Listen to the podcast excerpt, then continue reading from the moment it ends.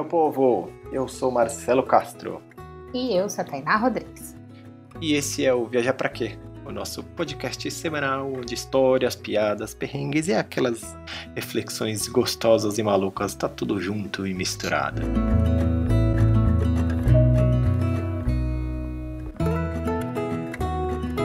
Dessa vez conversaremos com dois parceiros que viajaram pelo Brasil para conhecer as raízes do nosso povo numa jornada com pouca grana, muito perrengue, mas também umas descobertas incríveis que renderam um documentário, uma série e agora eles lançaram um livro.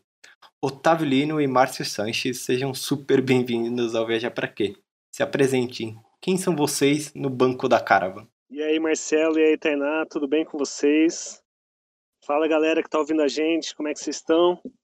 Bom, eu, eu sou Otávio Lino, sou jornalista, para falar a verdade, eu sou biólogo antes de tudo.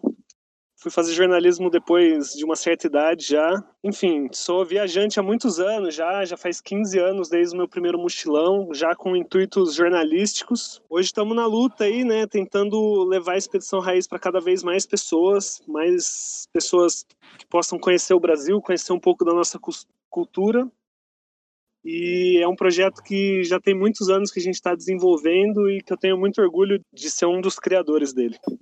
Eu sou o Márcio Sanches, eu sou o copiloto da Expedição Raiz, estou ali na, do lado da Caravan.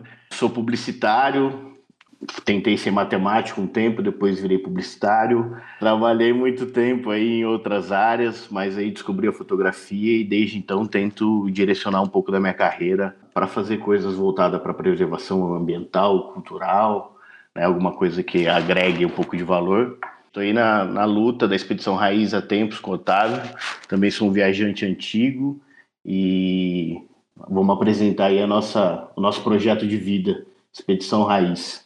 Queridos, é um prazer bater esse papo com vocês. Só para falar publicamente o que a gente falou em off, a gente é mega fã da Expedição Raiz. Tem, a gente teve uma conexão desde a primeira vez que a gente viu. E para começar no pontapé inicial nessa conversa, eu queria perguntar para vocês: viajar para quê? Para conhecer o mundo com seus próprios olhos, né? Eu acho que essa é uma citação bem feliz que a gente colocou no livro. Marcinho escolheu a dedo aí uma citação do Amir Klink, né, que eu, eu considero ela muito válida, de que uma pessoa precisa viajar para conhecer o mundo com seus próprios olhos, para sentir o frio, para dar valor para o calor e vice-versa. Então viajar é uma forma que eu descobri há muito tempo de adquirir bens na minha vida, digamos assim, né? São bens que a gente não consegue perder nunca que é o conhecimento que a gente tem quando conhece uma paisagem nova, uma cultura nova. Então, viajar para ser uma pessoa mais feliz. Pô, viajar, eu acho que você sempre busca algo, né? Acho que todo mundo sempre busca algo e algumas pessoas não entendem o que, mas quem entende e sabe que isso é através de viagem, através de experiência, através de conhecimento, eu acredito que se torna uma pessoa mais feliz. Então eu viajo para buscar, viajo para buscar imagens, viajo para buscar pessoas, viajo para buscar histórias, viajo para buscar vivências e acho que, que essa busca é muito legal porque ela nunca acaba. Né? Você sempre tem algo novo para conhecer, para saber, para ver. E é isso, tamo, continuamos buscando coisas por aí.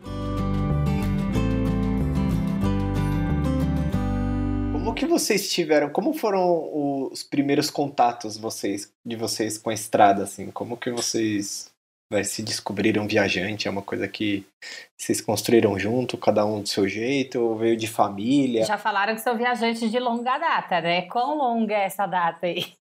Cara, é, eu sempre viajei, sempre gostei de viajar, de acampar, de conhecer cachoeiras, né? e sempre fiz isso numa esfera muito pequena aqui do estado, interestadual, conhecendo alguns lugares, praia, mas sempre gostei muito da vida ao ar livre, né, de esporte, de trekking. Conheci isso muito novo, sempre fiz, mas de maneira não tão intensiva. E em 2007, eu acredito que foi que eu fiz meu primeiro mochilão pela Bolívia, Peru e Chile, o roteiro clássico dos viajantes aí. E, poxa, me encontrei. né? Me encontrei, vi que eu realmente gostava de viajar. Era a primeira vez que eu tinha saído do país e decidi que eu ia transformar a minha vida, né? Acho que como o Otávio Lino falou, eu só encontrei o valor disso e coloquei ele como o principal da minha vida. E desde então eu viajo, sempre que eu posso. É, fiz vários mochilões solos, né, pela América, algumas viagens aqui no Brasil. E no caminho aí, trabalhando em outras coisas, encontrei o Otávio, vi que a gente compartilhava do, dos mesmos gostos, né? E foi daí que nasceu nossa parceria de trabalho aí. E acho que estamos aí há uns 10 anos, um pouco, um pouco mais, uns 12, 13 anos na caminhada. É isso aí. Eu, eu comecei um pouquinho antes essa história, porque em 2004 eu morei na Argentina com mais 26 pessoas numa casa no intercâmbio. E era gente do mundo inteiro, principalmente europeus, né? E eles gostam muito de viajar. E aí eu fui descobrindo não só a cultura deles e a diversidade cultural que existe, né? Entre culturas, mas aprendi a viajar também. E aí quando foi anos depois, é, fiz algumas viagens interessantes, mas em 2010 eu e o Marcinho e mais três fotógrafos a gente foi até a Patagônia numa quase expedição raiz também, porque a gente foi num palio weekend em cinco pessoas e mais uma bicicleta. Vocês saíram do Brasil para Patagônia num palio weekend? Em cinco pessoas e uma bicicleta. Mas vocês chegaram aonde? No Chuaia, na Terra do Fogo. Meu Deus. Isso foi em 2009 para 2010 e nessa época a gente já fazia reportagens que eu gosto de chamar de transmediáticas, né? Que são aquelas reportagens que não estão só no texto nem só nas fotos, mas elas vão além disso, né? Elas estão online também, em vídeo. Então, em 2010 a gente fez uma série de reportagens para uma revista que na época era muito boa, mas como tem acontecido com a maioria das mídias impressas acabou, né? Que era a aventuriação. E aí foi nosso laboratório da expedição raiz. Foi quando a gente realmente colocou à prova até a nossa resistência, assim, né? Porque é difícil viajar muito tempo num carro e tal. E foi aí que a gente descobriu que curtia. É, ainda mais pro Ushuaia, que não chega nunca, né? é uma estrada eterna. Aquele, aquele pedaço entre Rio Galegos e Ushuaia, Jesus, é interminável aquilo. Sim, mas, mas quando tá todo mundo dormindo no carro, você consegue pôr uns 180 por hora ali naquelas retas que vai.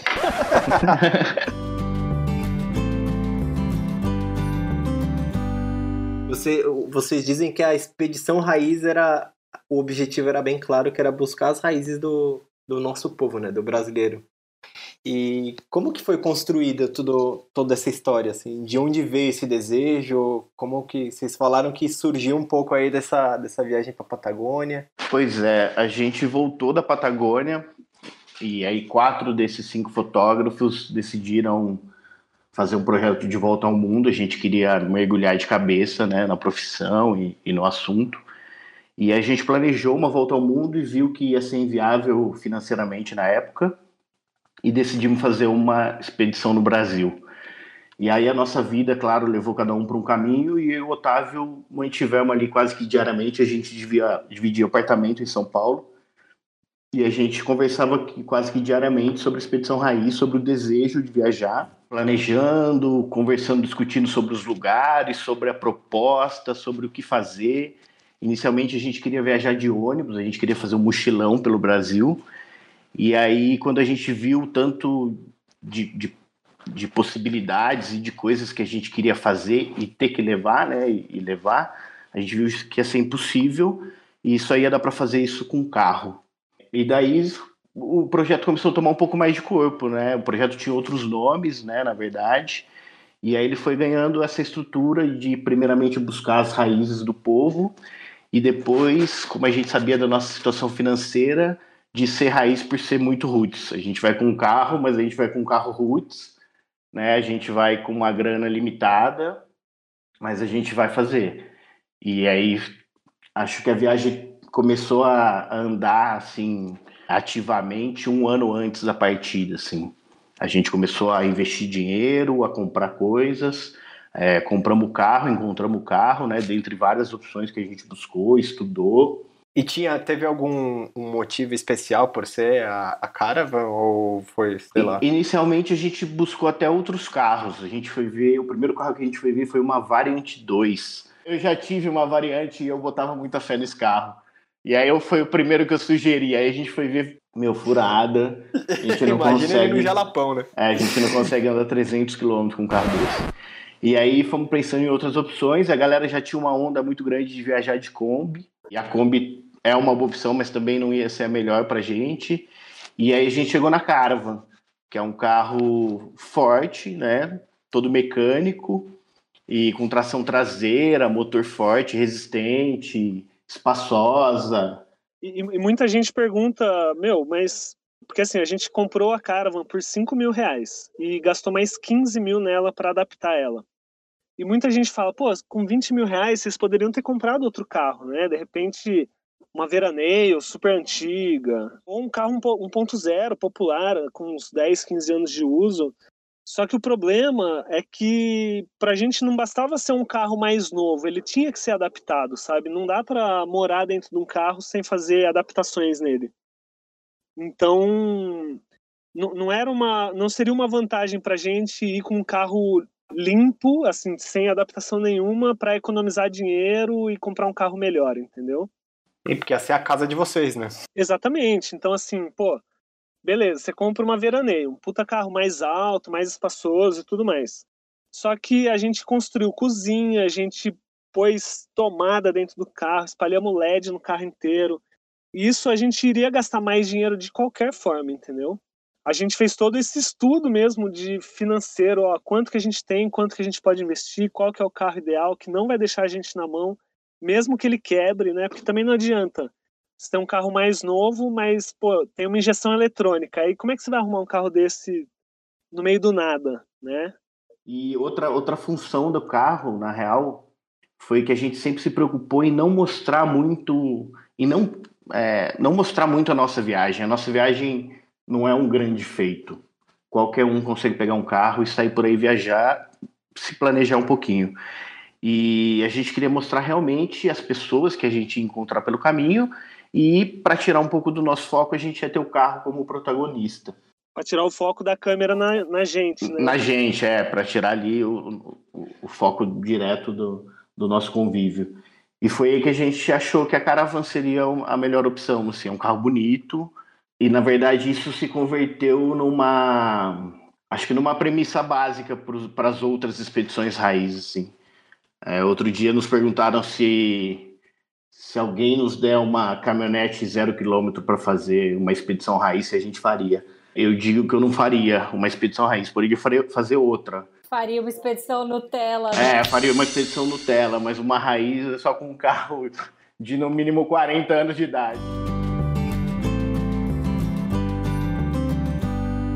Das coisas que mais chamou a atenção do projeto de vocês, é, como eu comentei antes, que a gente é muito fã que acha que tem muito a ver com a gente, é o lance do turismo de base comunitária, de conhecer comunidades tradicionais, até fuçando nas fotos do site de vocês, a gente conhece pessoas em comum desses lugares, como a doutora lá no Jalapão, o pessoal lá do Mamirauá.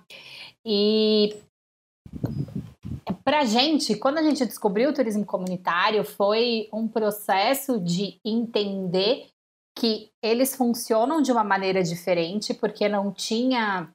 A gente entrava em contato e às vezes, às vezes não, né? A grande maioria das vezes a resposta demora um pouco para vir, porque na prática a gente entendeu que a hora comunidade é diferente da hora cidade. Como vocês faziam esses contatos já estando na estrada? Como que vocês chegavam até esses lugares? Existiu uma pesquisa prévia? É, vocês entraram em contato com eles antes? Como é que foi tudo isso? Então, Tainá, a gente, antes de começar a expedição, a gente já definiu quais seriam os 12 destinos que a gente iria passar. Isso ajuda muito, né? Porque você já sabe é, você já tem um foco, né? Então, assim, você não vai chegar numa região sem aquele foco de é, ter estudado antes que comunidade procurar e tudo mais. Mas o contato mesmo a gente fazia na hora, sabe? Então, por exemplo, você falou da dona doutora lá no Mumbuca. no Jalapão, a gente chegou de sopetão. Chegamos lá, ainda mais que, imagina, a gente ficou 30 dias quebrado no Jalapão, sem, um, sem uma moeda no bolso. É, a gente não tinha como fazer essa produção, a gente não sabia nem que dia que ia sair de lá, que dia que ia chegar.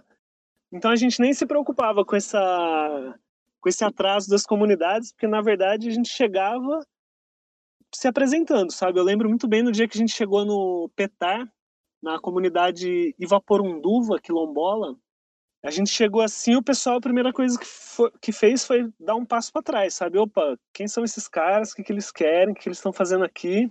Lembro até que o Ditão, que é um líder comunitário, ele falou pra gente que cachorro mordido de cobra tem medo até de, de salsicha. Porque é isso, eles já tinham dado entrevistas que foram distorcidas, sabe?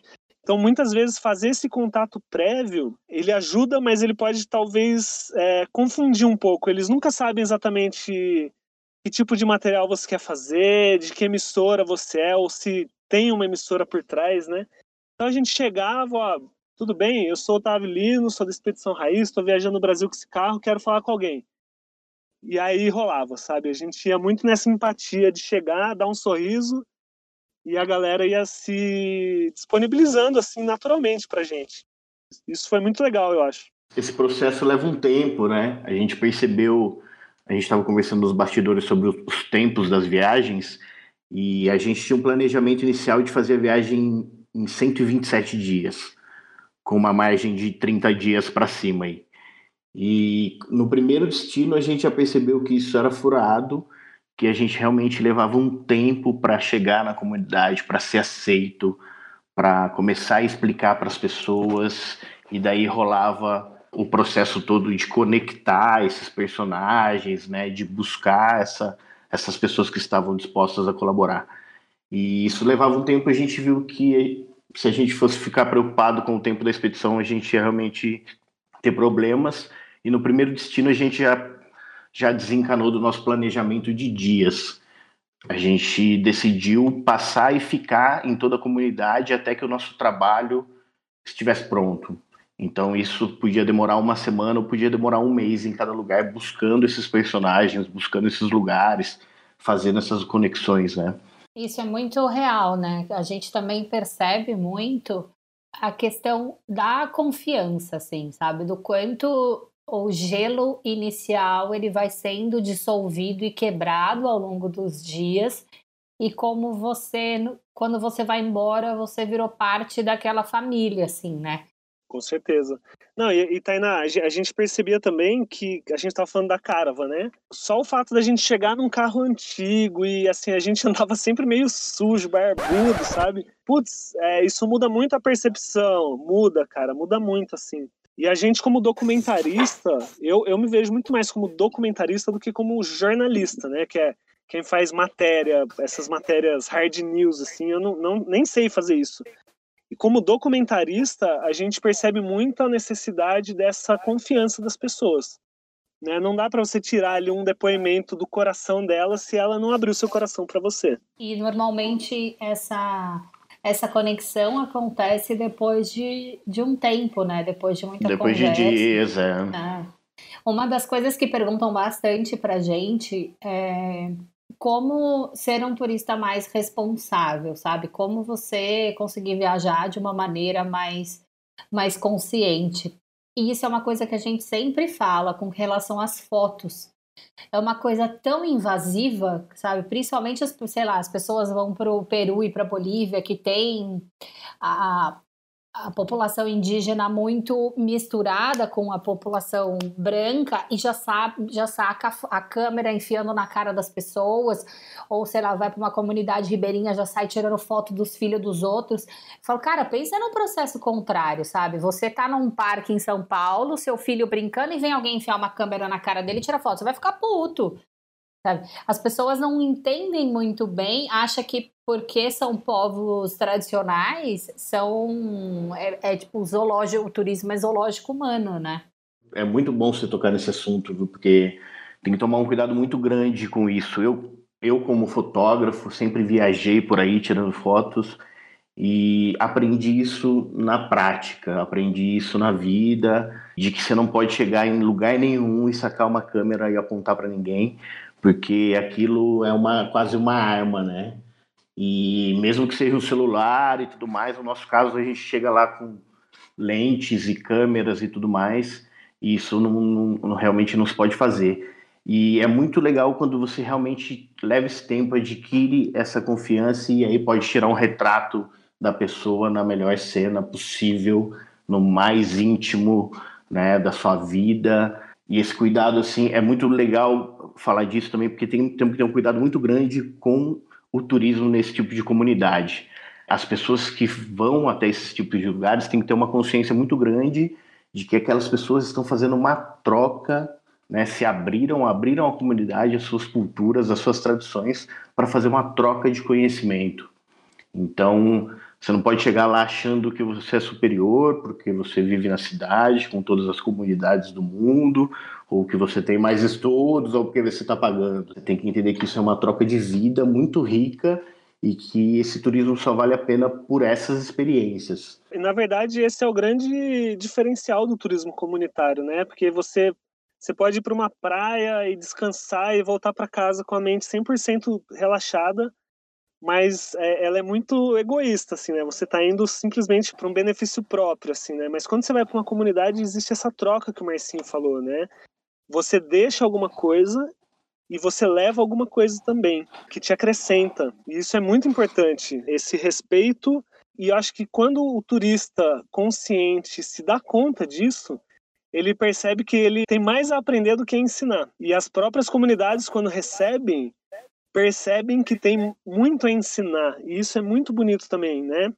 Quando você chega sem arrogância, eles, eles percebem isso e te oferecem muito mais. Assim, eles te levam para conhecer o dia a dia deles. E isso não tem preço. É por isso que a gente acredita tanto no turismo como ferramenta de transformação social, que quando tem essa troca, você percebe o quanto é empoderador para a comunidade, para as pessoas estarem te mostrando aquilo. Você está interessado em algo que até, sei lá, 10, 20 anos atrás, eles consideravam sem valor, sabe? De eles fazerem questão hoje de mostrar isso para quem vai para perpetuar aquela cultura, né? É extremamente poderoso ter essas vivências.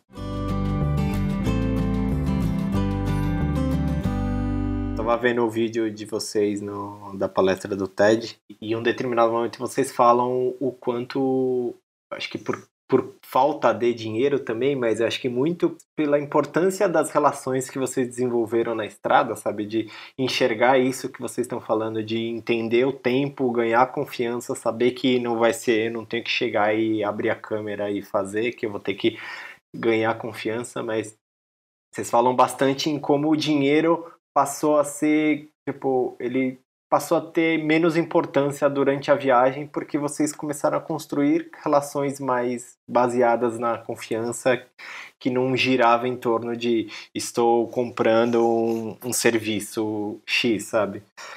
E, e acho que você, Marcinho, falando, você, vocês comentaram da, da experiência que vocês tiveram depois de voltar da Amazônia no, no Maranhão, né, nos lençóis, que vocês queriam conhecer as comunidades que viviam lá no, no, nos oásis e tal, e que foi esse que foi um processo de tipo chegar de se apresentar, mas de esperar, de entender o momento e depois começar a produzir o material que vocês, que, que vocês desejavam. Assim, eu queria que vocês contassem essa experiência. Cara, a grana foi uma coisa muito doida na expedição, assim, porque quando a gente saiu para viajar, a gente tinha 50% da grana calculada para fazer a expedição acontecer.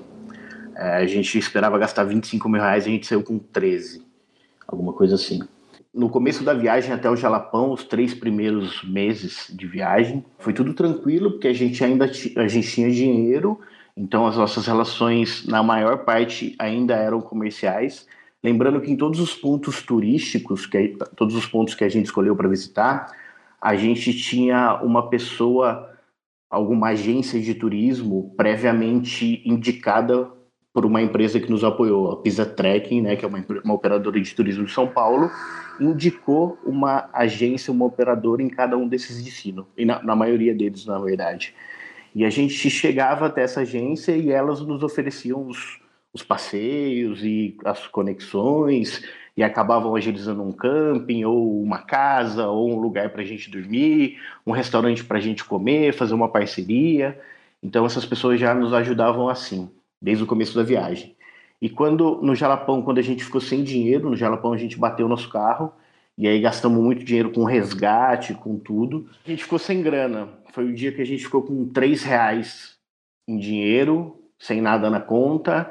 Foi realmente o dia que a gente brigou e que a gente decidiu, por alguns momentos, terminar a expedição raiz. E aí voltamos à sanidade ou à insanidade e decidimos continuar mesmo sem grana.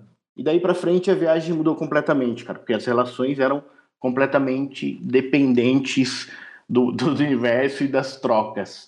Então, e a gente não tinha muita coisa para trocar. Quando o Marcinho fala sem grana, é sem grana para pôr gasolina no carro para continuar a viagem, sabe?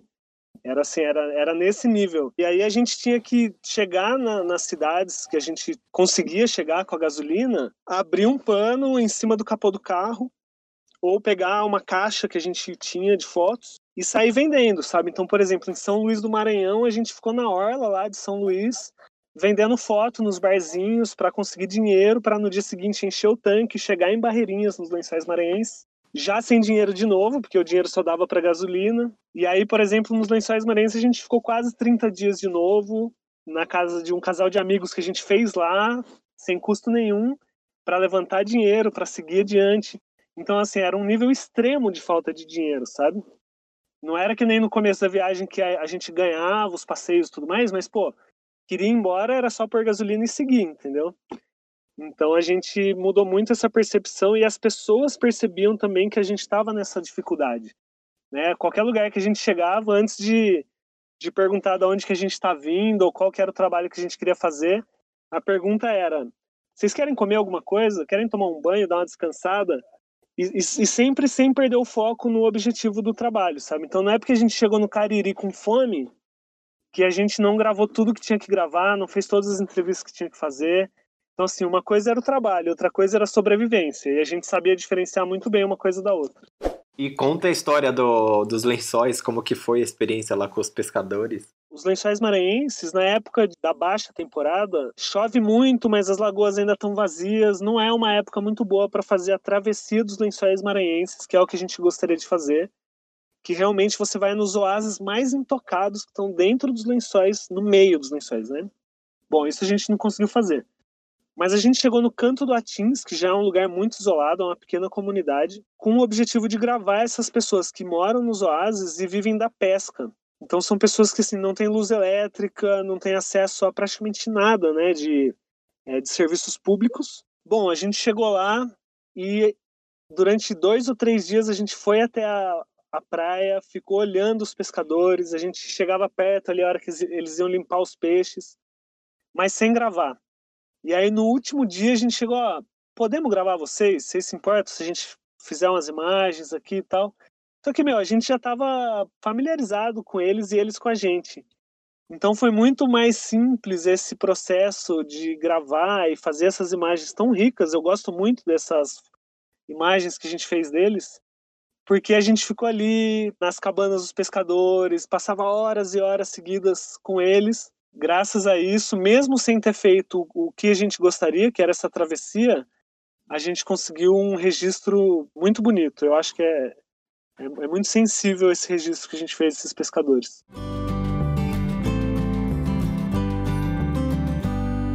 Vocês falaram um pouco dessa coisa do que o carro quebrou no Jalapão, vocês tinham três reais no bolso, é, que vocês chegaram até a questionar a, o projeto, se ia, se parava, se voltava.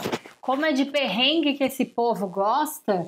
Conta, Conta pra gente aí mais um, uns causos de perrengue que aconteceram que foram memoráveis, além desse, desse episódio do Jalapão, foi bem crucial, né? Foi. Mas eu, eu vou contar um, um dia da viagem que para mim foi muito louco, que a gente saiu de Foz do Iguaçu com destino ao centro-oeste, né? Tava indo pro Pantanal. Logo saindo do, de Foz do Iguaçu, o velocímetro do carro parou de funcionar, o que é um problema se você não saber que velocidade está andando e tudo mais. ainda mais faltando 15 mil quilômetros de estrada. E a trave elétrica do carro parou de funcionar. Eu via todo dia, tinha vazamento de água nela e tal. Beleza, a gente trocou o velocímetro, tiramos tudo que era elétrico das portas e seguimos. Aí, no meio da estrada, no meio do dia, começa a cair uma tempestade assim fabulosa, o limpador do para-brisa para de funcionar no meio da estrada. Putz, aí a gente entrou num perigo real, porque estava chovendo muito naquelas estradas cheias de treminhão do centro-oeste. Aí beleza, encostamos numa cidade, entramos numa oficina, o cara trocou o limpador do para-brisa, e nisso ele olhou pro bagageiro e falou assim: Viu, vocês já repararam que o bagageiro de vocês está caindo? a solda do bagageiro tinha seis pontos de solda, tinha estourado quatro. Bagageiro de 500 quilos. Aí a gente já foi do lado, numa oficina do lado, o cara soldou pra gente o bagageiro, fez uns reforços. E a gente, puta, esse dia não vai acabar nunca. Aí encostamos, no fim do dia, encostamos o carro pra, num posto de gasolina para fazer uma comida e tal. Volta a chover, a gente estende a lona na nossa cozinha improvisada. Quando a gente olha pro vidro do carro, ele todo estilhaçado, com, a, com o calor da solda. Tudo em um dia. Logo cedo, no dia seguinte, a gente já encontrou um ferro velho, trocamos o vidro do carro e tava zerado, assim. Era como se nada tivesse acontecido. Não, peraí, mas não vai me dizer que você não xingou até a 28ª geração de muita gente nesse meio do caminho. Não é possível que você vê o negócio estourado para a brisa sem funcionar, o, o vidro estilhaçado e fala, ah, beleza, vamos aí, troca aí e tá tudo bem. Eu, eu acho que a gente, às vezes, sim, perde um pouco do controle, mas uma coisa que a gente tentou manter era realmente a sanidade diante dos problemas, porque a gente tinha muito problema. Então, se a gente fosse pirar em cada coisa e amaldiçoar aquele momento, a gente estava ferrado, porque diariamente a gente passava muito, muito perrengue e tinha que resolver. E é isso que é, que é legal, falando aí do livro, é o, é o legal do livro, porque conta realmente esses momentos, porque a gente não tinha tempo, não tinha estrutura para gravar ou para registrar esses acontecimentos. A gente só tinha que resolver sair do carro, resolver, arrumar, cozinhar, montar acampamento, parar o carro onde fosse para arrumar, e arrumar, e arrumar de novo, e arrumar de novo. Segue, sabe? A única sentido é seguir adiante. Na real, a gente viveu a viagem intensamente do jeito que deu para viver e fizemos o que deu para fazer. Queria que vocês falassem do, do perrengue do Jalapão, porque Tipo, eu ouvi vocês falando e, cara, eu não acreditava na, na, situação. Só de quando a gente foi pro Jalapão, a gente foi exatamente com 4x4 e eu fico imaginando vocês com uma caravan naquelas estradas, tipo, que não, não é nem esburacada, cara, é um outro nível de, tipo, de falta de estrutura para transitar com um carro que não seja com tração 4x4. Precisa de um substantivo novo para descrever as estradas. Pois é. Nossa. Cara, todo mundo sempre falou isso pra gente das estradas do Jalapão e a gente não botava muita fé. A gente sabia o risco, mas a gente achava aquela autoconfiança absurda. Que vai dar, né? É. que vai dar. e não deu. Não deu. No terceiro dia de Jalapão, a gente bateu nosso carro numa pedra solta na, na estrada e tivemos nosso primeiro problema. Ficamos ali umas 11 horas ou mais para ser resgatado. Não, ficamos mais. É. A gente ficou das sete e meia da manhã até as 11 da noite. É, para ser resgatado. E aí começaram os nossos problemas reais. A gente gastou muita grana nesse resgate e nisso conhecemos o nosso mecânico, né? Que no primeiro contato nos ajudou aí nesse, nesse primeiro perrengue. Dois dias depois disso, três dias depois, a gente estava indo gravar uma entrevista e batemos numa pedra enterrada na areia e aí o estrago foi violento, sim. A gente estava um pouco rápido porque pelas estradas de areia, né, não se pode dirigir muito lento. A caravana pesada e aí o carro a gente para vocês terem uma ideia, a gente não conseguiu abrir as portas, assim, a estrutura do carro envergou tanto que as portas ficaram travadas. A gente saiu pela janela do carro e o motor dentro da caravana tombado. Né? A gente tinha danificado a estrutura principal do carro. E aí realmente foi o momento que a gente viu que tudo tinha ido por água abaixo, né? Que a gente não ia conseguir sair dali, tão pouco com a caravana, e o nosso dinheiro já estava no fim, e aí foi só perrengue.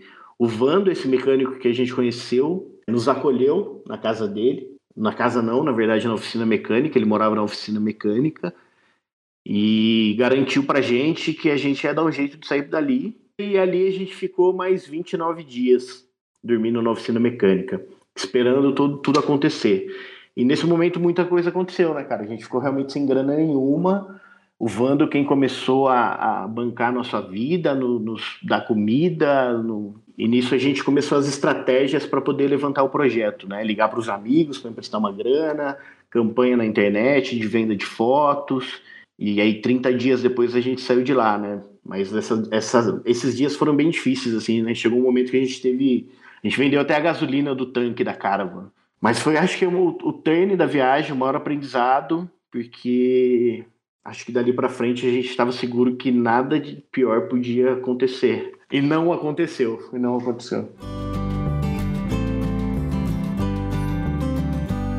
Apesar de todo mundo gostar de ouvir perrengue, a gente tem umas vivências lindas na estrada também, né? Então, ainda mais, acho que por vocês e nós, né, gostar de conhecer comunidade tradicional, sabedoria popular, a vida simples das pessoas, enfim. Eu queria que vocês, eu, eu acho que é difícil, mas eu queria que vocês contassem aí umas experiências lindonas que vocês tiveram, pode ser mais que uma, enfim, ou uma, não sei. Vocês escolham. Putz, a gente teve muitas experiências de sincronicidade, sabe? Assim, de desejar muito um encontro com alguém especial e tal, e ter alguns nomes que a gente esperava encontrar e de repente essas pessoas aparecem na nossa frente do nada. Por exemplo, a gente estava saindo de Alter do Chão para Jamaraquá, no Pará. Perdemos o ônibus que levava a gente para a comunidade, porque a gente viu ele virando a esquina indo embora sem a gente, e aí, pô, e agora? Vamos esperar o próximo, vai demorar, vamos sentar num bar, vamos tomar uma tubaína. Aí, e a gente tinha só um nome para encontrar nessa comunidade, né, o Dido. Aí nisso entra uma, uma moça meio perdida assim também, senta na, no mesmo bar que a gente, né, uma lanchonete assim, e a gente, ah, você aceita um Guaraná, tal, ela super tímida, aceitou, aí a gente começou a puxar um papo ali, então, a gente está indo para Jamaraquá, mas não conhecemos ninguém lá, a gente está procurando um guia, não sabemos se vamos encontrar ele, é o Dido. Assim, pô, o Dido é meu pai. De repente, assim, a gente chega com a filha do cara na casa dele, ó, oh, pai, conheci esses dois caras aqui, estão te procurando, vão fazer um trabalho assim, assado. Então, sabe, de... e aí foi maravilhoso. O Dido acolheu a gente, levou a gente para tudo que dava para fazer. É o personagem principal do documentário também. E foi do nada, assim, sabe? A gente só tinha o desejo forte de encontrar ele e o universo pôs ele na nossa frente da maneira mais fácil possível. A gente, acho que todo dia a gente tinha um encontro com alguma pessoa que fazia a nossa viagem ser diferente, sabe? Eu me lembro de um dia que a gente dormiu em Belém do Pará. A gente tinha acabado de chegar em Belém do Pará, encontramos um outro amigo que estava viajando de bicicleta pela América fomos para um reggae, enchemos a cara e acabamos né, dormindo no lugar que a gente estava dentro do carro, que era uma praça, um pouco perigosa, que a gente não sabia, e a gente dormiu ali dentro do carro. E aí, umas seis horas da manhã, a gente estava ali escovando dente na calçada, e aí chega um cara e no primeiro momento, assim, a gente ficou um pouco desconfiado. E aí, pô, vi que vocês dormiram aí dentro do carro e tudo mais. O que já dá aquela preocupação, né? A gente tá vulnerável. E aí o cara, pô, eu moro aqui perto, se vocês quiserem ir lá em casa, tal, tomar um banho, comer alguma parada, vamos lá. E aí a gente olhou um pro outro, sentimos que era seguro, fomos com o cara. E aí chegamos na casa do cara, uma casa bem humilde, né? Fomos tomar um, né? O cara disponibilizou lá um lugar pra gente tomar um banho, tomou um banho. E aí, quando a gente saiu, tal, o cara tinha feito um café da manhã com duas bananas, dois pães e um pouco de café, assim. E aí a gente compartilhou um café da manhã. Esse cara ajudou a gente a guardar o carro, porque a gente ia. Foi uma mudança de plano, a gente deixou o carro por um tempo em Belém do Pará e fizemos a Amazônia toda navegando. E aí esse cara ajudou a gente a guardar, a guardar o carro e deu umas dicas do que fazer, de como chegar, de de tudo e dividiu tudo que ele tinha com a gente ali naquela manhã, sabe?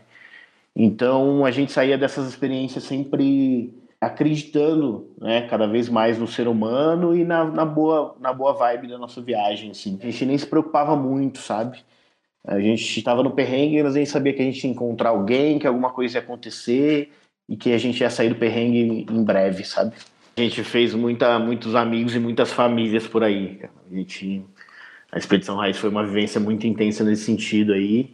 e todo mundo que podia acolhia a gente como filho, como neto, como sobrinho e ajudava assim tudo que podia, sabe? E sempre naquele lema de do que tem não falta nada, sabe? É, pode ter pouco, mas é fartura.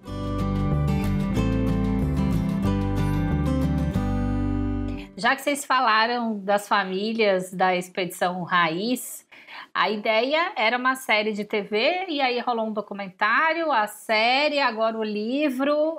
Querendo ou não, Expedição Raiz também tem uma família aí, né? Conta pra gente um pouco do, das produções. É, a Expedição Raiz, desde o começo, nosso objetivo principal era fazer uma série para TV.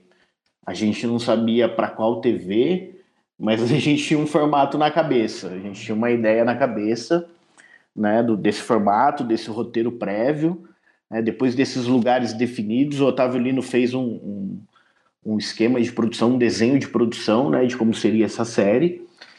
E esse foi, era o nosso objetivo principal. As fotos viriam por consequência, né, e os relatos ali, a gente tentou no início manter um blog da viagem, manter algumas postagens, mas aí a vida sem, inter, sem muita internet, sem celular, nos obrigou a deixar um pouco de lado as redes sociais.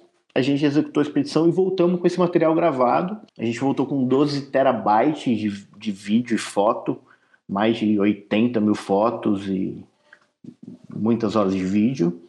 E esse material né, ficou parado por um tempo, porque voltar da viagem foi um pouco também a transição de voltar para São Paulo e para a vida cotidiana foi um pouco difícil. Depois desse tempo parado, eu, a gente conseguiu editar um documentário de 30 minutos, que é um resumo da expedição contando um pouquinho da percepção do turismo, da mudança que o turismo causou nessas comunidades e na vida dessas pessoas. E esse documentário a gente fez independente, né, como todo o resto da expedição, e ele foi aceito em oito festivais de cinema pelo mundo. E isso começou a dar um pouquinho mais de notoriedade para o projeto e a gente conseguiu chegar a negociar com algumas a, negociação em algumas TVs. E aí dentro dessas negociações a Globosat era o que mais nos atendia, né, não pela grana, mas pelo pela visibilidade, pela talvez projeção né, do projeto. E a gente então vendeu os direitos por três anos para o Mais Globosat e produziu uma série, pós-produzir uma série. Fizemos tudo também com a ajuda de, de, um produtor executivo e de um outro editor. A gente montou os 12 episódios e eles estão veiculando desde março do ano passado. Então aí é um ano e pouquinho na, na tela. Disso tudo, né, um desejo antigo já era fazer o livro que aí o grande escritor Otávio Lino, porque no, no livro só tem algumas fotos minhas, eu fiz a diagramação Ô, e algumas louco, fotos. como assim? Com algumas fotos. E, mas Otávio Lino foi quem pegou essa missão de escrever essa história aí e contar os bastidores da Expedição Raiz.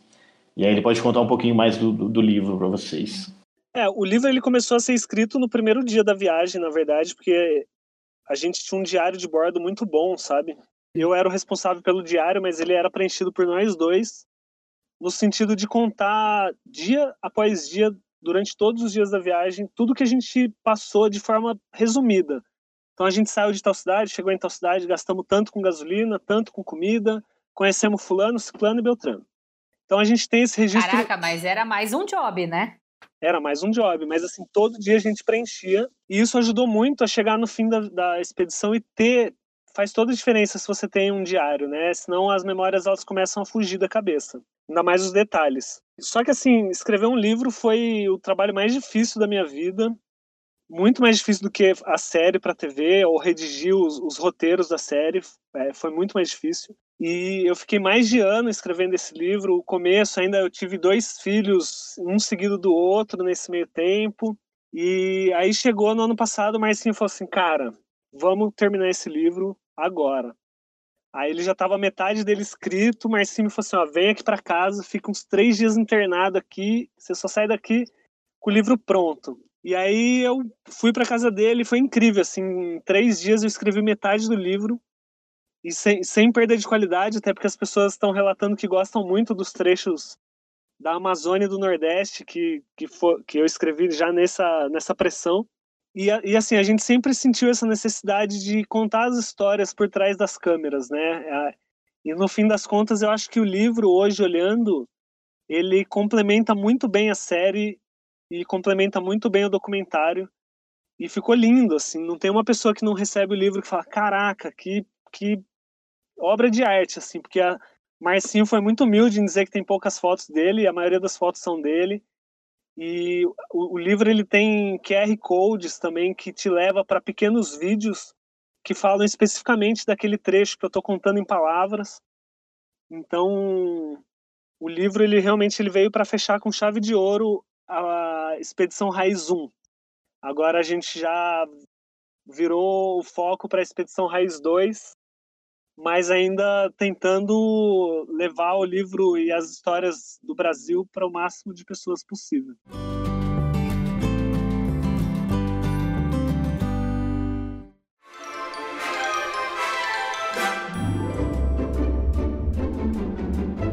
Queridos, é chegado o momento rapidinhas do Viajar para quê? Eu já aviso de antemão que esse momento os convidados dão uma gaguejada. Você, a gente faz perguntas e você responde rápido, rasteiro e sem precisar se explicar.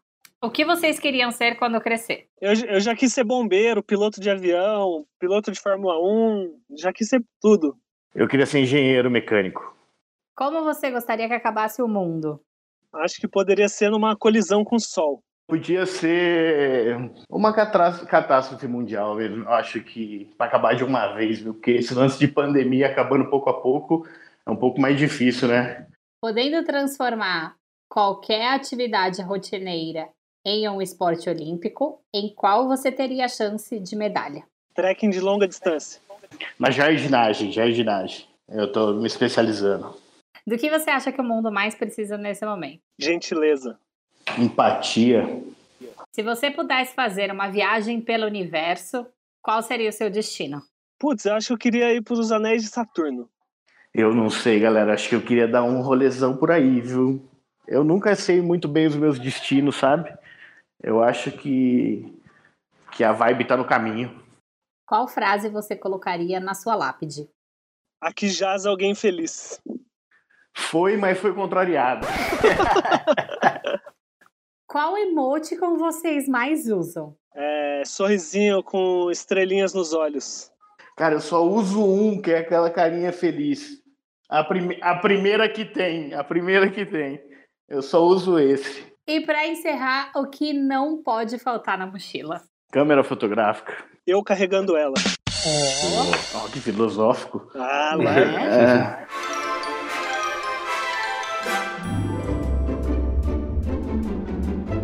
Agora chegamos a um momento jabá, então para vocês digam para as pessoas onde elas encontram o livro, onde elas encontram a série, onde elas encontram, sei lá, vocês nas redes sociais, enfim, um documentário. Esse espaço é de vocês. O nosso documentário Brasil Raiz, ele tá no YouTube, no nosso canal do YouTube. Ele se chama Brasil Raiz. A gente tem um TED também, uma palestra num TED que é bem legal, acho que vale a pena quem tem curiosidade de assistir. É só jogar TEDx, TEDx Expedição Raiz, que encontra. E para comprar o livro, ele está sendo vendido só pelo nosso site para qualquer lugar do Brasil. A compra segura, site seguro.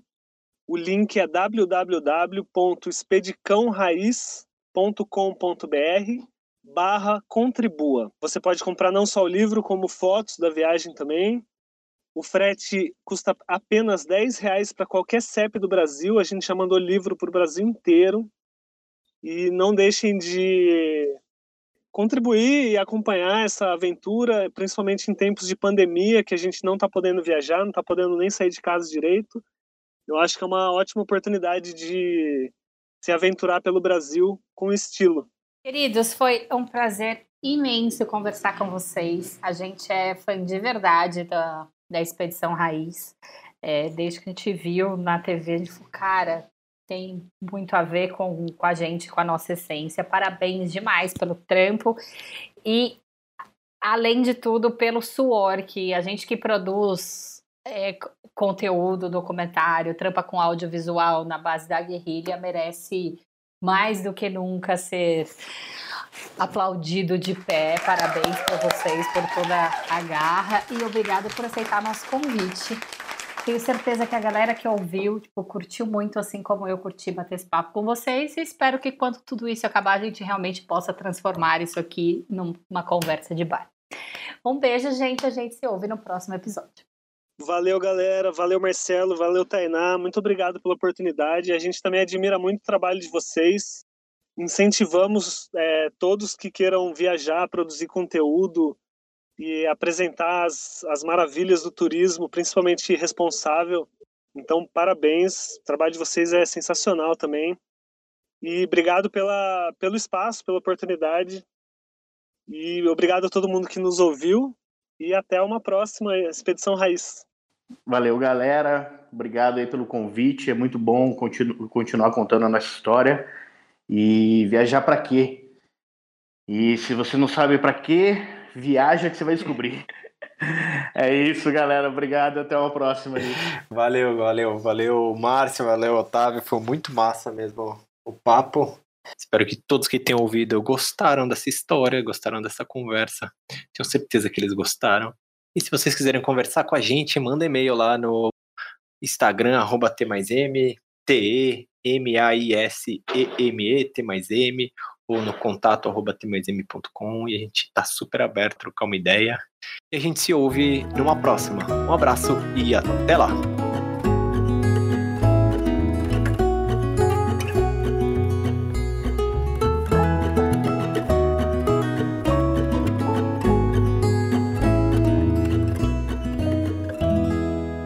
Viajar Pra Quê é produzido e apresentado por Marcelo Castro e Tainá Rodrigues e editado por Breno Santos.